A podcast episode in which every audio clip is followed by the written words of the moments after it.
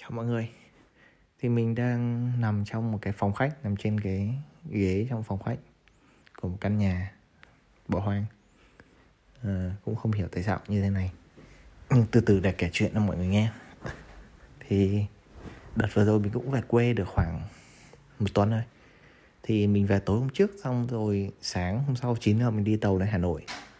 À, Thì tối cái hôm đấy Thì mọi người ở quê Bên nhà ngoại mình có um, tổ chức kiểu cúng xong rồi cúng mùng ba mùng bốn gì đấy thì tất cả mọi người um, ngồi lại với nhau để ăn. Thế là có hai vợ chồng chị kia từ trên hà nội về bị uh, mắc covid không không biết. Thế lấy cho mọi người xong rồi hôm sau phát hiện ra xong rồi kiểu mọi người cũng đi test các thứ.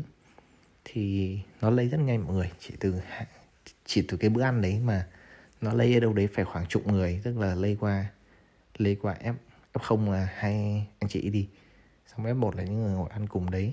Xong những người tiếp xúc với những người ăn cùng đấy lây qua tận F2 chỉ trong vòng 2-3 ngày nó lây rất nhanh luôn.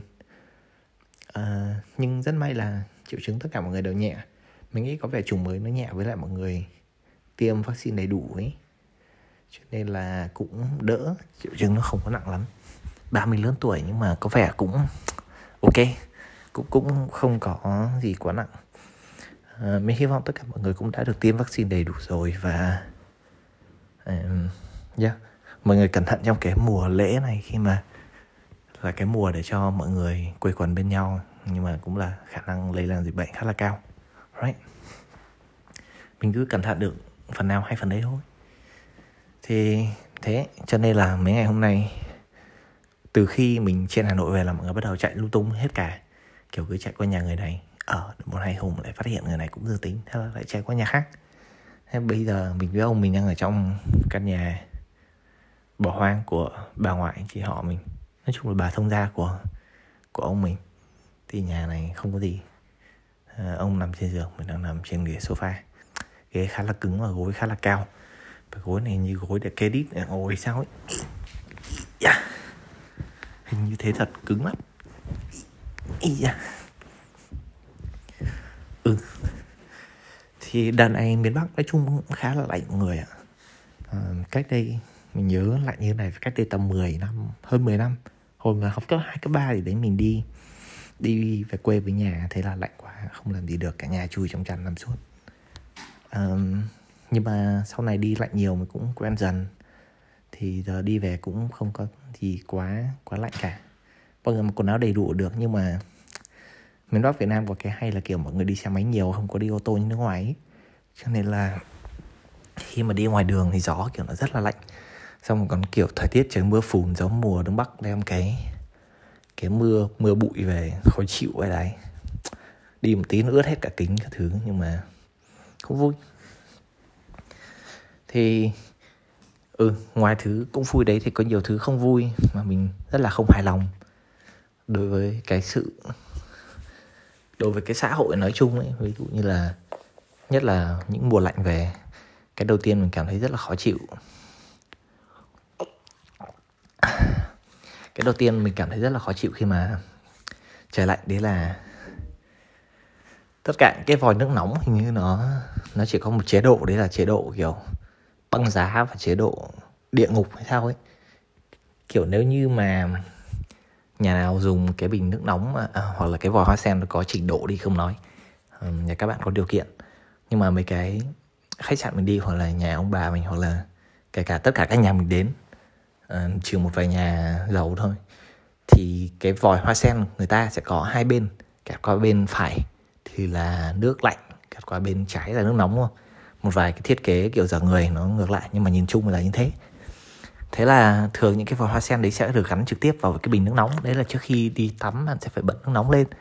Bởi vì cái mùa đông ngoài này nó không có đủ mặt trời để cho nó uh, tạo nước nóng giống như trong nam ấy. Trong nam nhà mình không có bình nước nóng chỉ có cái um, cái kiểu năng lượng mặt trời trên mái nhà. Khá là tiết kiệm điện tiết kiệm điện khá là nhiều nhưng mà sẽ cần nắng liên tục. Ngoài này trời sương mù tới đít luôn không nhìn thấy gì thì lấy đâu ra nắng? Thế là phải có bình nước nóng chạy điện. Thế là cái bình nước nóng đấy người ta sẽ thường cắm thẳng cái vòi hoa sen, một bên nóng, một bên lạnh. Thế rồi khi bạn muốn tắm ấy, thì bạn sẽ phải ngồi bật bình nước nóng, đợi cho nó, đợi cho cái bình nước nóng nó đầy đi, đúng không? Cho nóng hết đi. Xong các bạn sẽ chui vào tắm. Các bạn mở cái vòi nước lên và các bạn sẽ phải tìm cái điểm, một cái điểm kỳ diệu nào đấy mà nó bẻ cái đầu kim để cho cái lượng nước nóng với nước lạnh nó ra bằng nhau thì nước nó mới đủ ấm để bạn tắm. Bạn lỡ mà vặn tay qua trái một tí tí tí tí rồi thì nó sẽ thành nước đóng băng, còn vặn tay qua đúng nhở vặn tay qua phải một tí thì thành nước đóng băng, còn vặn tay qua trái một tí thì như nước sôi nó không thể chấp nhận được. Nhưng mà cái vấn đề nó không dừng ở đấy. Mình là một người tắm lâu, kiểu nó thành thói quen là ngày nào cũng phải đi tắm ấy. nếu không tắm thì không chịu được. Mà mình tắm lâu thì thường tắm lúc là nước nóng nó sẽ cạn dần nước nóng cạn dần thì nước nó sẽ chảy, nước nóng chảy ít hơn, nước lạnh chảy ra nhiều hơn. Cho nên tắm một tí là nước nó sẽ bắt đầu nguội dần. Bởi vì nước nóng không còn nhiều trong bình nữa thì áp lực nó chảy ít hơn mà. Thế là vừa tắm sẽ phải vừa chỉnh liên tục. Không thể chấp nhận được. Tại sao trên đời người ta lại phát minh ra một thứ như thế nhỉ tại sao người ta không phát minh ra một cái gì đấy mà cái lượng nước lúc nào nó cũng có một nhiệt độ cố định thì có phải hơn không? Tại sao phát minh ra một thứ mà có thể điều chỉnh được mực nước giữa nóng và lạnh? Nhưng mà chỉ cần lệch tay một tí thì nó gây bỏng người hoặc là gây đông đá người ta nhỉ? Không bao gồm cái vòi hoa sen đâu, kể cả tất cả những cái vòi khác trong nhà, ví dụ như vòi rửa bát, vòi rửa tay, nó đều thiết kế theo kiểu đấy. Mình nghĩ nó thừa hưởng từ cái thiết kế Foxe của Pháp từ cái đây 50 thế kỷ rồi, đến bây giờ vẫn không tiến bộ được.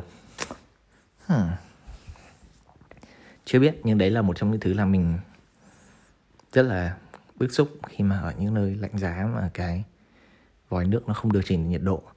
Thế là sẽ phải tốn bao nhiêu nước chỉ để vặn cho nó đúng cái nhiệt độ mình cần. Rất là khó chịu. À, tuy nhiên có mấy cái hay. À, cái hay thứ nhất đấy là mình mỗi khi mình về quê mình đều đi ăn ốc ở cái hàng đầu ngõ. Hôm nay cũng thế hôm nay phải ăn bốn đĩa ốc hết gần 400 nghìn ạ. Tất phải đấy thì ừ nói chung hàng ốc đấy nó rất là đắt. Nó chỉ có vài ba món ốc và nó không nhiều ốc thể loại như là ở trong Sài Gòn. Tuy nhiên là cái món ốc của nó hình như mình nhớ mình có kể một lần rồi. À, ốc của nó có trí trường ui một cái thứ gọi là đỉnh cao vai đáy. Bây giờ ví dụ bạn thích ăn ốc gì? Ăn ốc xào chua cay mặn ngọt. Cái gì cũng có vì cái đĩa ốc xào của nó đủ các vị chua cay mặn ngọt thật luôn rồi, yeah. Nếu mà các loại ốc lam khi mà ăn trong Sài Gòn người ta cắt sẵn đuôi bạn, mà chỉ cần mút thì thì ở đây người ta xào, bạn sẽ phải tự cắt đuôi mà tự mút. Nó hơi khổ một tí nhưng mà cũng có cái vui của nó, ngồi loay hoay loay hoay. Thế thôi, đấy là vài thứ mình làm khi ở quê. Nói chung mấy ngày hôm nay không làm nhiều.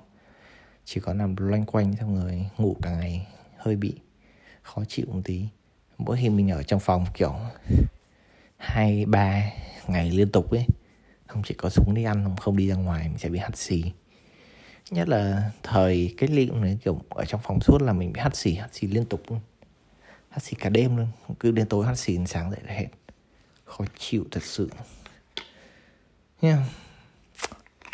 thì vậy thôi, hy vọng mọi người đang vui vẻ bên gia đình và bạn bè và không rơi vào tình huống giống mình à vậy thôi, gặp lại mọi người sớm. Mình đã kể câu chuyện hàng ốc. Hình như mình kể một lần rồi, nhưng phải kể lại cho mọi người vì đấy là một trong những phát minh vĩ đại nhất của loài người, là món ốc. Bye.